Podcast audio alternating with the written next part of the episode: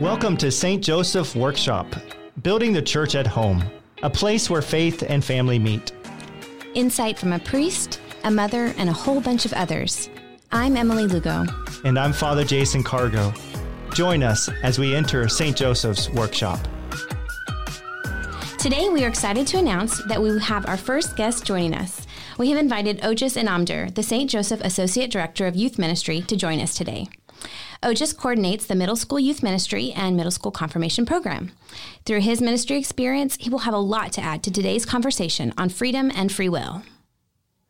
Awesome. So I'm just so excited that uh, Otis, you're able to join us and, and be with us. And, and we're nearing this, this episode is going to uh, air around the 4th of July. And so thus the whole reason around freedom and stuff. So, Otis, I want to hear first and foremost from you. Like, what do you like to do on Fourth of July? Do you like to blow things up, or what do you like to do? yes, we'll just go with yes. Uh, no, it's uh, the older I get, the more I realize fireworks are expensive. Yeah, right? they are expensive. They're uh, very expensive. So I wait to celebrate with my parents because they will pay for the fireworks. That's a good idea. Um, but no, barbecue, just hang out with family and friends is is really the the main thing. Okay, awesome. You know, I remember just in my own family, my family would take us out into the country and we'd light these different fireworks and and of course as kids we also would have a bunch of extra fireworks and they would create little like explosive devices for like insects and stuff. Um, oh.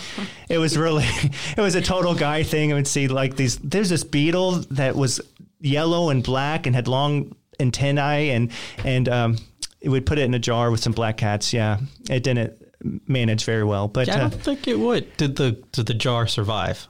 The jar survived, yes. That's impressive. And the other thing, we also had BB guns, and so we tried to like shoot black cats out of the BB guns. You know, have explosive things as you get shot out. Anyway, you guys are all discovering fun things about uh, Father Jason growing up on a creek with with a bunch of brothers and friends. And if your children like to do these things, know that they may turn out to be a priest. So it's okay, parents. Emily, what kind of things would you all do during Fourth of July? Yeah, I mean, for us, I think the big thing is just grilling out. That's a big part of it, and just having fun. I like fireworks, but I have to say that as of late, especially when you have really little ones, it gets harder and harder to go and enjoy those. You think about the crowd and wrestling to get out there. You know, I don't do the personal ones or we're shooting them off, but like I like to go and watch the fireworks shows. Um, but as of late, we normally just watch it on TV. A little lame, but it works for us. Yeah, that works definitely. It you, doesn't. no, it does. Have y'all ever been to like Celebrate Freedom, uh, the the Christian concert at South Fork? No. no. I've always wanted to go, but no, I've never made it out there. Yeah, there for a little while, I would go out there frequently on Fourth of July too, and you know, I think that uh, the whole idea of Fourth of July, you know, we think of it as a, a family gathering, but you know, we talk about freedom, and a lot of times, whenever I preach at mass, I, I want to talk about what actually freedom is, right? So we think of Fourth of July, we think of how all the different, how we won our independence from Great Britain and we have the freedom to do this and that. Um, but, uh, you know, uh, freedom is more than just the ability to do whatever we want, right? There's that Rolling Stones quote, I'm I'm free to do what I want any old time, right? So um, I don't think that's true though, right? No, yeah, I mean, what happens if we if we just choose to um, you know become addicted to stuff, right? So are we truly free? You know, and that's something that that concept of freedom is something that is so um, controversial because it seems like society is telling us we have that freedom to do whatever we want, um, and yet our faith shows us that that's not exactly true. You know, because at what point does my personal freedom infringe on somebody else's rights? So yeah, it's kind of you know, I think uh, you're exactly right, Emily. Like I, I, I see this as, you know, right now our culture, especially in this postmodern culture, we're really focused on like, oh, I get to choose even uh, to be something I'm not, right? So if I'm a man biologically, if I'm a man, then I can uh, identify myself as something uh, as a woman, right? And that's what our culture is saying. Um, I have that freedom. Well, no, you don't. You, a man is a man, a woman is a woman. So uh, I do think that that's uh, it's woven into all sorts of aspects of our culture, right? I do want to say real quickly, uh, um, there's a saint, Saint Bonaventure, uh, wrote this quote. Uh, he said that God made man and woman in his image and likeness. In his image and likeness, he made man and woman. And we image God by having the freedom to choose the good, right? We image God by having the freedom. It's that free will, right? The ability to choose, uh, especially choose the good. We image God. But we are like God when we choose the good. Now that's a powerful statement, right? And that's what um, that's what the saints are, right? The the walking saints. They're they're people who have chosen the good of God, right? A couple quotes here from the Catechism. Freedom is the power rooted in reason and will to act or not to act, to do this or that, so to perform deliberate actions on one's own responsibility. By free will, one shapes one's own life. Human freedom is a force for growth and maturity and truth and goodness. It attains its perfection when directed toward God, our beatitude. So that's the Catholic Catechism 1731. So freedom is that power rooted in, in the will. Um, have you guys ever uh, had the freedom to choose something? Maybe Otis, you can respond to this, and you chose not the good. And what what happened? I guess I'm asking Oh, you to yes, make a let's hear confession. this. This is confession. Just pretend Otis I'm is not like, here. wait, this is not the sacrament of confession. I can't, I can't say anything. No, within reason. Okay. yeah. Um, you know, growing up, it was just always,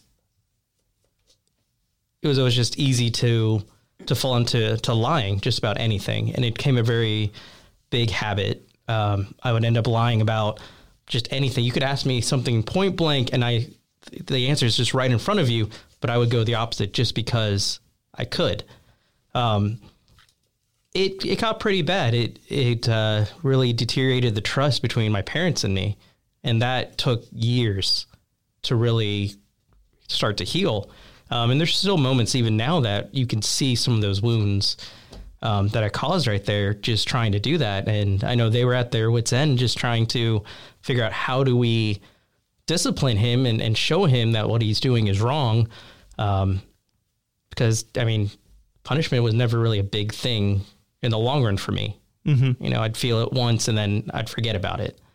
Um, so it's just that concept of discipline. And it wasn't really until I was in high school that I had a youth minister who was talking about free will and uh, all this idea of, of choosing goodness was to do that, you have to be a disciple. And that word is found in discipline and started making these connections. And it was not just Yes. discipline, um, not just the self discipline that I had to learn, but it's also the discipline in, in where my parents and teachers and what they were trying to instill in me was their expectations as well as consequences, both good and bad, and how that actually can change um, the way my life trajectory can go. Yes. And and so choosing the good is like creating a discipline and we call that like the virtue, right? A virtue is a habitus, a, a good uh, strength or habit that is formed within the human person. When we choose the good, it reinforces that strong habit, which becomes a virtue, and that virtue propels us to greater freedom. You know, you think of, um, for instance, uh, you know, the like let's say prayer life, right? So that's a, a great one. So uh, if uh, certainly any day I have the choice to to wake up or not, right? To sleep in and say, forget it. I'm I'm going to ignore my my holy hour. I'm just going to push that snooze button. I'm going to hit it like three four times, and I'm just going to roll over, right? Everyone's uh, um, you know has that ability to choose, and if I end up doing that over and over again, I become uh, you know uh, better for better word uh, addicted to pushing the snooze button and I and being lazy first thing in the morning. Well, uh, if I do the opposite, and that doesn't bring me freedom, that doesn't bring me joy. That I, I'm now captivated. I'm captured by that that that snooze button, that evil snooze button. Sometimes I hit that snooze button even harder. Um, but any, anyway, the uh, but if I'm choosing to get up right away and I build this habit of getting up and, and then and that habit itself propels me forward to the freedom of, of having that prayer, then I become more free to be able to choose that good, right? Remember that I think the whole point is that freedom is not the freedom in itself, it's the freedom to choose the good. That's what we're made for, right? Uh, not just to be free to choose whatever I want any old time, but Rolling Stones were not theologians, they were singers. Uh, but it's the freedom to choose the good. And when we choose the good over time, like getting up, praying every day, uh, that ends up propelling us towards the good. The virtue uh, allows us to grow. Emily, do you have any uh, stories in your own life uh, regarding free will and your f- choice of the good or the choice of evil? Yeah, interesting.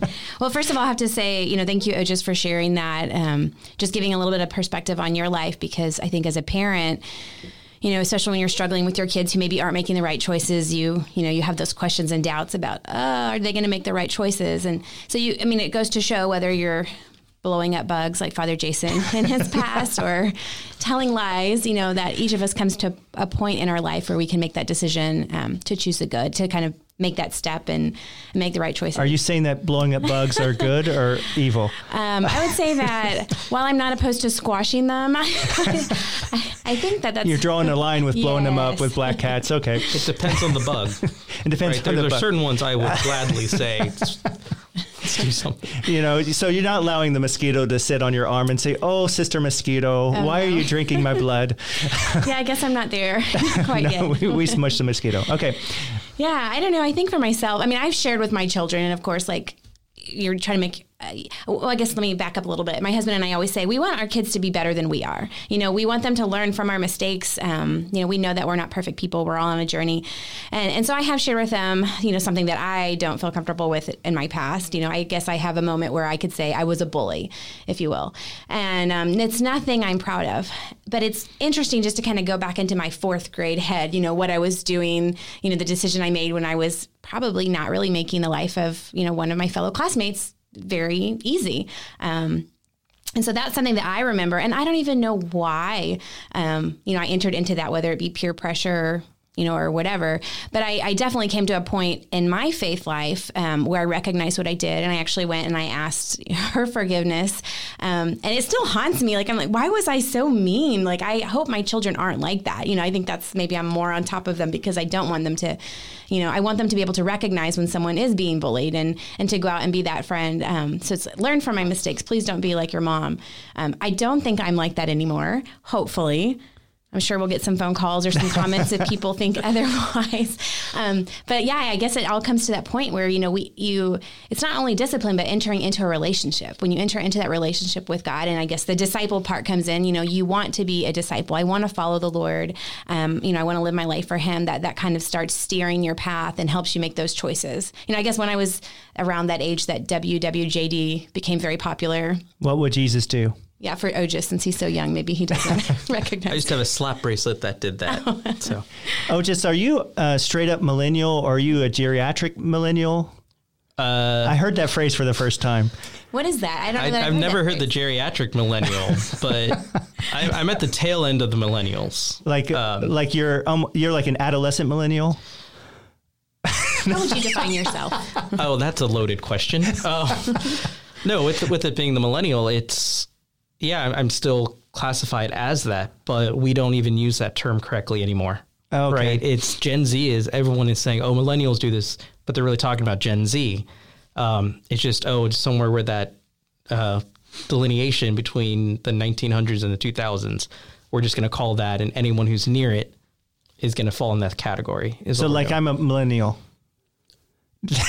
in your heart, yes, you can be. I have the freedom to choose that I'm a millennial. Is this making is a right? choice of good? I don't know. All right, well, we digress. So anyway, um, I, w- I want to read one more quote from the Catholic Catechism, 1733. The more one does what is good, the freer one becomes. There is no true freedom except in the service of what is good and just. The choice to disobey, to do evil, is an abuse of freedom and leads to the slavery of sin. So I was mentioning a little bit about that earlier and how our how we're made and constituted. We're definitely made to be eh, we're made to have the freedom to choose the good, and it's always the choose the good that will make us free. So Oh, just uh, I just want to hear about from a youth minister perspective and with teens and uh, our youth. Uh, how does this? Um, how are the youth um, being affected by their free will and society's uh, perception of freedom versus what the church uh, adheres understands the freedom to be? I mean, first when when you get to youth, it's when you have a kid in the beginning stages of life, it's very much the parent that they look to, right? So they learn everything from the parent. So the way the parent acts, talks, um, just lives is how they're going to try to do it. When they get older, they start to see their friends and they can kind of go on a route that, well, my friends are doing it. So I'm going to go do that. I'm going to seek validation from my friends as opposed to my parents. And then you kind of get into the, the second kind of rebellion again, where they're more confident in who they are and they'll make more individual choices. Um, and all that will stem from how they were raised uh, and what they're able to see. So, um, right now with the youth here uh, in this generation, they're they're very much glued to the secular world, this instant gratification. They want something and they know it's not always plausible, but they want that. They want that feeling. Uh, we have a generation that is very much connected to emotions. And if we don't address that from a church's perspective and say, okay, how are we really going after the emotions and really creating these encounters on an emotional level between a, someone and God, then it's not going to really last. We can preach and use all the intellectual terms that we want, but it means nothing, right? So it's that whole new evangel- a new evangelization, re-evangelization um, mentality that we're trying to re uh, trying to get back into with the roots within the youth ministry. You know, I, I think uh, when when you were just talking, one of the things I was thinking of, just is that we ha- uh, one of the most important things for our youth to uh, understand or experience is that they have the freedom to receive the greatest of goods, right? And what is the greatest good that there could be? Just no. Instagram, TikTok. yeah, it's it's obviously the the grace uh, of Jesus Christ, right? And knowing that they're loved so deeply by our Lord, and knowing that they have this um, this beautiful, amazing relationship with God the Father, and that they're sons and daughters, that this Holy Spirit cries out in their hearts, Abba, Father, and that whole immersion into the, the Holy Trinity and, and the experience of the love of, of God for us. I think that's the the freedom is is the freedom of receiving that first, and and that freedom of that reception of that ends up creating that emotional bind, uh, uh, or emotional bonds with with God, right? Yeah it is it's a we keep forgetting that early Christian communities were very much relational based, right? And now we live in a, a time where we're very much siloed into different things. Whether it is this is the community for my school, this is for sports, this is for this, this is for church, and we we've backed ourselves into a corner that we can't integrate things. We can't really live a full life, and so overall health is going to go down because stress has come into it. And we forget that by choosing the good, we're aligning ourselves with God's will.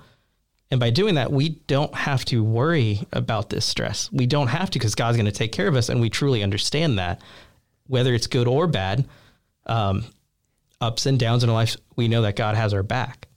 Now, what would you say to a youth, uh, Otis, uh, and I'm sure Emily's going to have another perspective of this as a parent. But what would you say to a youth who, who comes to you and says, you know, I can't believe my parents, they won't let me do this and that. I was trying to w- wear this mini skirt out. Uh, I just wanted to go to the mall and, and they said, my dad said it was too short and I had to change and, and uh, roll down the, the waistband uh, or they won't let me, uh, you know, do what I want. I'm, I'm a free person. I can do whatever I want. What would you say to a youth who said that? Uh, if it was about a mini skirt, I'm going to pass it on to Katie. I'll let her deal with the dress code. Uh, but you know, it's it's first listening to them and, and understanding their frustration, why, um, and acknowledging that frustration. I think we forget that step is like you know that yeah that that is tough, that is hard. Um, but no, it's it's then starting a conversation on okay not only how do you feel, but why do you think your dad did that? Why do you think he's wanting this? And, uh, you know, inevitably, inevitably that conversation is going to go because he's mean, because he doesn't care about me, because of this. And you say, oh, okay, you don't think he cares about you. Let's say, okay, what, what has he done for you to show the opposite of that. Mm-hmm. Has he provided you a home? Has he done this? Has he done this, this, and this? And they can go, well, yeah, but and it's like, well, no, let's let's focus on this. He's doing these things. Um, again, it's these expectations that we we set. We want to have boundaries. We want to have some type of structure in our life. If it was absolute freedom, it's chaotic, right? That's anarchy, and we don't really thrive in that kind of situation. Um, so again, it's going back to like we talked about is is love. We talk about love with God the Father and experiencing that. It's saying, okay, here on, on earth, this is my earthly father. How am I finding that love? And so trying to guide the conversation that direction. Mm. Amen. And so I think uh, I think one of the things uh, you said there, Otis, which I think is very it's kind of a common day phrase, a Franciscan word, accompaniment, right? Uh, you didn't say that word perspective pers- particularly, but you said, you know, first I would see, you know, what the person, what the teen is feeling and experiencing, and et cetera, and then help them see the bigger picture. And and um, and I think that's uh, one of the things I think of when it comes to teens, and they're moving from identifying themselves as part of a family to be becoming uh, self-identified, right? So they're moving from, and so there's going to be this this tension of of seeking their their own choices and the consequences of their own choices. And I think parents simply uh, need to parents need to recognize that, but yet also continue to steer them according to the most important directions in life. And and I think uh, Emily, I, would love to hear like what are you doing when it comes. I think you have a couple children that are getting close to teenage, right? Yeah. So I have one teenager right now, and I guess the next one is ten. And so I, it is interesting listening to O just because I feel like I'm I'm looking at my own family from two different perspectives. You know, on one hand, I'm thinking back to my youth ministry days where, you know, I it wasn't my child, but I had the youth coming to my office and sitting down on the couch and talking to me and the stresses of that was going on in their life and their relationship with their parent. And just as Oja said, I walked with them to try to help them see the bigger picture. And even the parents, you know, I walked with the parents to try to help communicate. Um, and it seemed so easy when it's not your own children because now, you know, I think my perspective is changing because I feel very responsible, you know, for the children that God has entrusted me with. You know, my my goal as a parent is to make sure that my children, you know, will attain sanctity, that they will go to heaven one day. And so I feel like there's a little bit more pressure on me. That's our number one goal, right? As right. parents. I mean, that's for friends, for anyone. That's what we should want more than anything else. Right. Right. Right. Is to get them to heaven. And so it's hard because when you talk about free will, personally, like intellectually, I completely understand it. Nobody can be forced into a relationship. You know, if someone forced you to love God, the that's not true love. You know, that's not a true relationship. You have to have that freedom to choose um, in order to really be with God in that relationship. But as a parent who likes to control things, how do you let go? You know, how do you let go of your children? You, as I just said, you try to form them, um, offer them that opportunity to form their character and their conscience. But at some point, you have to let go and let them make decisions. And I see with my friends who have older children, um, even young adult children, that they're really struggling because sometimes the kids aren't making the right choices. You know, they are questioning their faith. Um, they're turning away from the church, and so it's really hard as a parent to to deal with that. Um, you know, is it something that I did, or what can I do? So, yeah, I think it's it's definitely something that people face across the generations. You know, I think uh, as a parent to be able to give your child the appropriate amount of freedom based on their age, uh, to be able to choose the good, and sometimes because they have that choice, they they end up choosing the bad. That's probably one of the most difficult things, right? But for the for the child to really grow up to be their own human person, they have to be able to see the difference and be able to particularly make that choice, right? So uh, it's I would imagine it's like okay, I'm I'm playing soccer, right? And um, I could be coached and I could be um, told how to play soccer and I could be, you know, maybe even practice a little bit. Um, but if I never get to play the game, I will never know what if I'm able to. Uh, if I'm able to be able to make the right decisions, if I'm able to dribble past that person, if I'm able to shoot the ball and make the goal, right? So, um, and so sometimes parents want to play the game for their child, but the child won't have the opportunity to um, to be able to succeed and become their own human person, right? Right. You know, it seems like it's such a fine line to walk. You know, as O just mentioned er- earlier about discipline, you know, you want to discipline your children, let them know where the boundaries are, um, and have consequences if they make those wrong choices. But at the same point in time, you don't want to be one of those overbearing parents where, you know, with the moment your child gets freedom, they're just going to like take full advantage of it and go crazy because they had so much discipline. So how do you walk that line of making sure that they know the boundaries and, you know, they could try to make good decisions, but you're not totally overbearing? Well, you know, a couple sessions ago, you were saying, Emily, that um, you you give your children choices for uh, chores, right? Right. So you, you're giving them a, an ability to choose a good, whatever is their good. And you were kind of surprised that your child chose the, cleaning the bathroom right. regularly. It's like I don't think I would choose that, but um, but you know, at the age appropriate level, they're they're making a choice now. I guess they have, in that sense, they have two two goods that they're choosing, right? Um, but they're activating that sense of choice within them, right? Um, and then at, as they get older, then they have a, a you know, maybe you give them uh, greater choices. Right. Well, you know, I guess right now where we're at with our 13 year old is he wants a telephone. You know, all of his friends have phones. And Uh-oh. Yeah, we're not, we don't, we haven't given him a phone. We don't really see the need for it. And quite frankly, just from, you know, my experience with what kids can be, um, what they can what they can see on social media. I mean, I feel like there that adds so many more pressures on them, peer pressure, comparison to what other kids have and they don't, potential opening them up for bullying. Um, I just feel like there are more cons and pros in that situation, but this is definitely a battle that we're entering into because I'm the only one who doesn't have a phone. We're in the pandemic. How am I supposed to talk to my friends? Um, you know, and that's that's a hard thing. Is like, how do you stand your ground as a parent? Like, is this the right decision? Is this going to lead to their salvation if I give them a phone or don't give them a phone? you know. You know, as a priest who isn't in charge in that situation, I, have long said that, you know, when someone can drive is when they should get a smartphone. Yeah. you know, you know, you could give them a Go phone, right? and say, "Here you go. Here's your phone." and guess where that's going to go? so we got the phone, you know, when we drove. Um, but uh, you also have you with your kids. They're growing up in a generation or in a time where everyone has phones.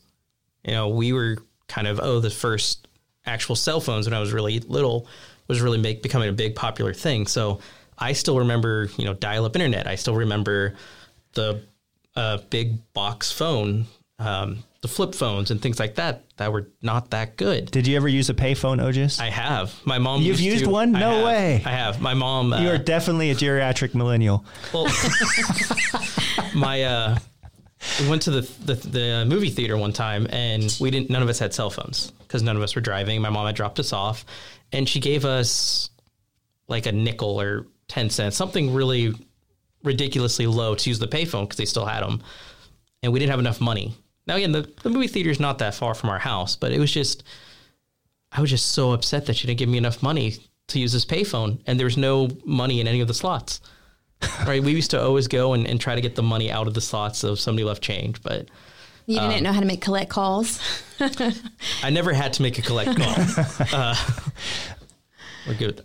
Yes, so you know that's a that's a great point and a perspective that you can provide a little bit more. Um, from my perspective, obviously growing up, I didn't have a cell phone until I was, um, and, until I was late into seminary. So I was like 29, 30, 31 until I got my first cell phone, right? So uh, that's a lot different than uh, someone who is uh, 13 right. receiving their first cell phone, and and everyone else around them have had their cell phone since they were ten or, or nine or younger. Uh, but uh, I do also think uh, appropriately, you know, sometime between 13 and 16 is the right time to give your child a cell phone because you don't want to restrict them from having a cell phone and then all of a sudden they turn 18 and they don't know how to use it, right? Mm-hmm. They need to be able to have uh, a parent monitoring their cell phone and be able to say, oh, you know, you went to the uh, these porn sites, and what what's this about? Or no, you're spending too much time on on this, and so what what you know, you can't spend this much time on the cell phone. You know, you got to. So that's part of as uncomfortable as that is as, on a parent. But you know, if you give your child the phone, it's not their phone it's your phone that they're using and you have the right to to monitor it and ultimately it's helping them to be able to utilize this great technology so they choose the good so they can be free and not enslaved to the phone. And that's the biggest place of lack of freedom, whether it's pornography, whether it's the Instagram and the TikToks or YouTubes, or whether it's just being on the screen time or having a crisis if your phone is not in the same room with you, right? Uh, thinking part of your your brain has been ripped from your your your body. You know, if the phone has been taken away, uh, we've seen that in some youth ministry retreats where someone has had a psychological breakdown because their phone was. We asked that they uh, leave their phone uh, in a basket uh, for the retreat, but no, that's a place where boy. Yeah, the kid has a freedom. We all have freedom to use the, the technology, but it can be one that enslaves us, right? And if we're not choosing the good.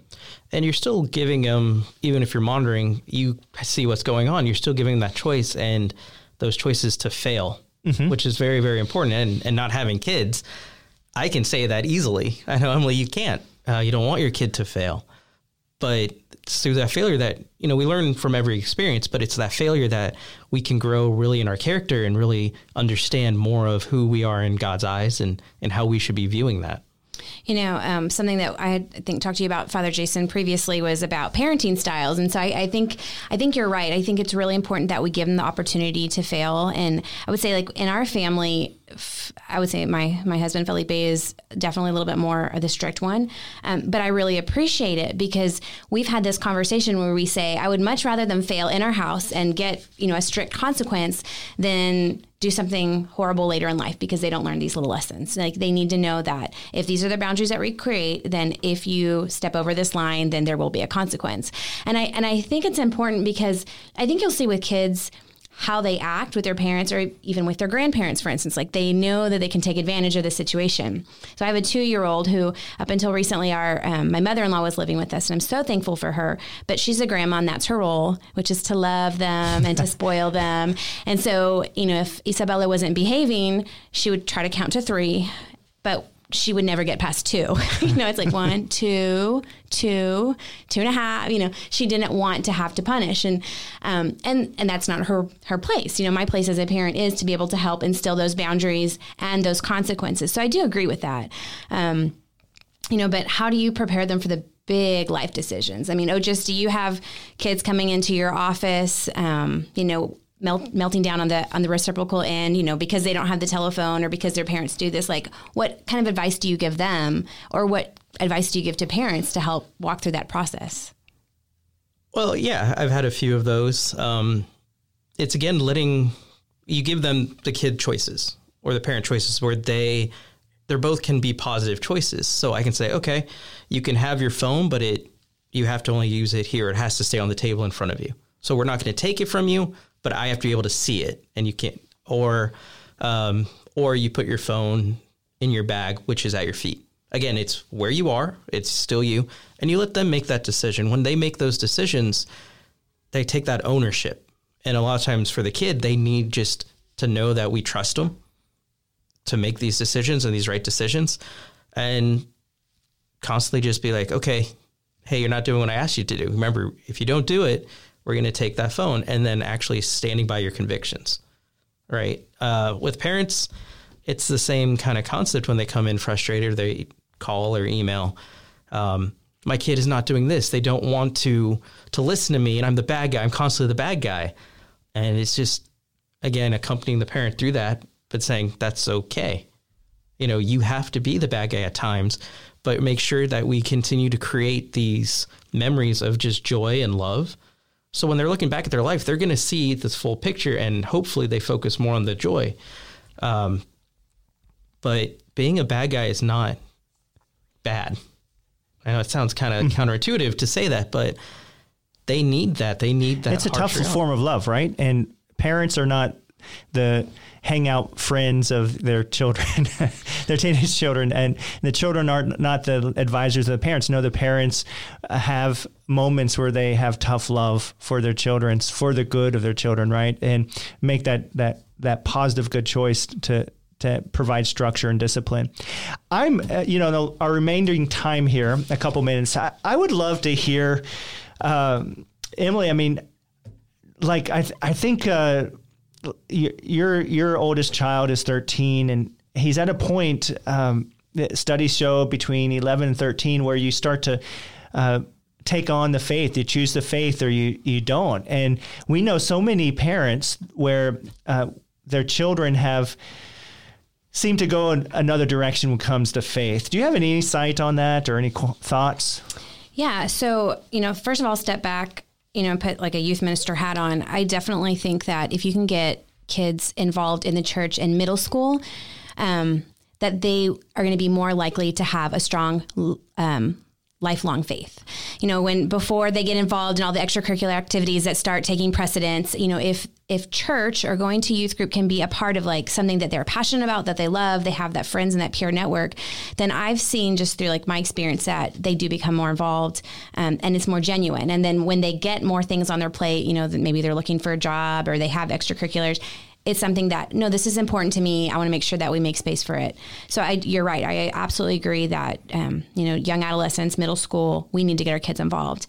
Um, something else that i see you know within my own son is and everything that we've talked about you know you can't force it. It has to be a personal relationship. You know in our life um, we pray together as a family. And um, you know so that's like a daily thing. Every evening we pray together. We do the examen um, and I think it's important to build that into their life. But above and beyond family prayer, um, I guess was something I just want to throw out there is that I think it's important for parents to pray for their children. Mm. And I also think yes. it's important to maybe have an expectation in, in, your house that your children have their own personal prayer time. Um, that way, it's something that they can own. You know, it's not just mom and dad, are, you know, have their prayer, prayer time or as a family, but they have that their own time that they can learn to talk to God um, and maybe wrestle with some of those questions that they have. So that's something that I think um, in my life, and I mean, I feel so blessed, and I think my son is amazing. Um, but yeah, I mean, he he's 13, so we'll see what's coming around around the corner. Well, we do still have summer events uh, for everyone. Shameless plug, um, and not just letting the kids come and, and be at the church and making good friendships. You know, that's what we're hoping to do but they also are still okay with their parents being involved in that. I think people don't realize that this is still an age we don't want to overcrowd our kids like we talked about, but we can still be involved in different things that they're doing. Whether it's sports, I can coach the sports, you know, any of the team, I can do a catechist for faith formation, I can do this, I can do that. But I don't have to be directly one on one with the kid 24 um, 7. And so we do want to still encourage that, especially when they are coming into church. If they don't see the family together all the time, then it creates a, a different image, right?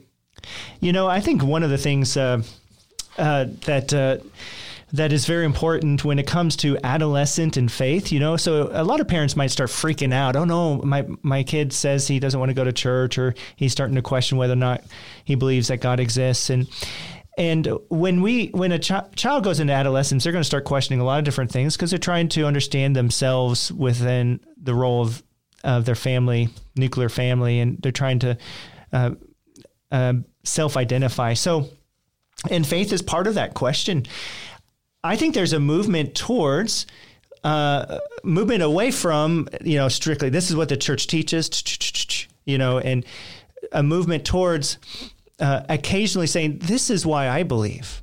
You know, this is these are, and even and I love how Emily kind of talked about. Uh, her story of, of, about um, making the mistake of uh, bullying in fourth grade, and and how uh, through her own faith discovery, like she recognized, no, there's a better way, right?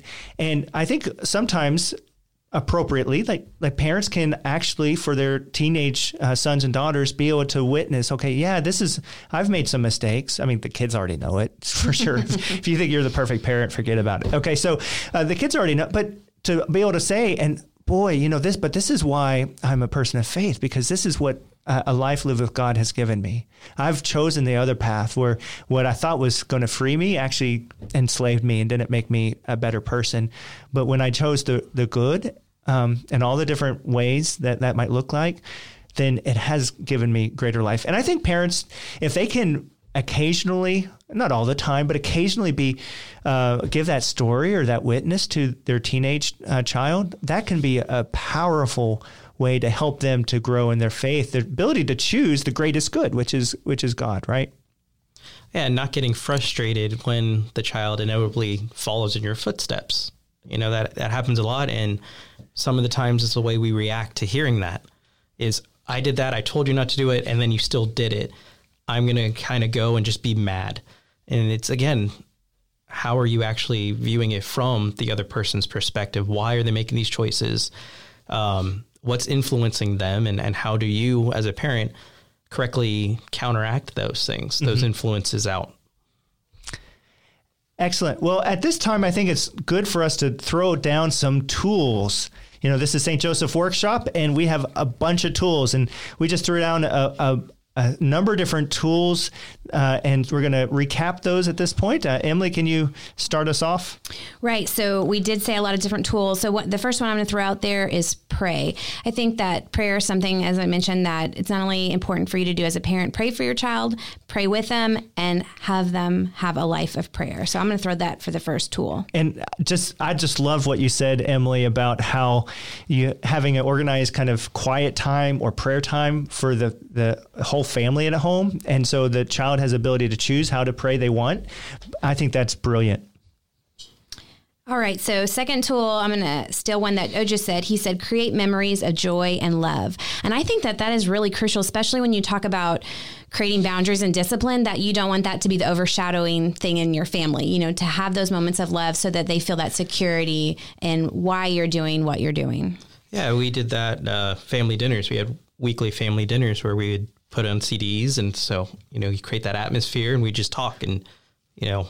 I thought you were going to say you, you danced and stuff. Uh, sometimes there was dancing.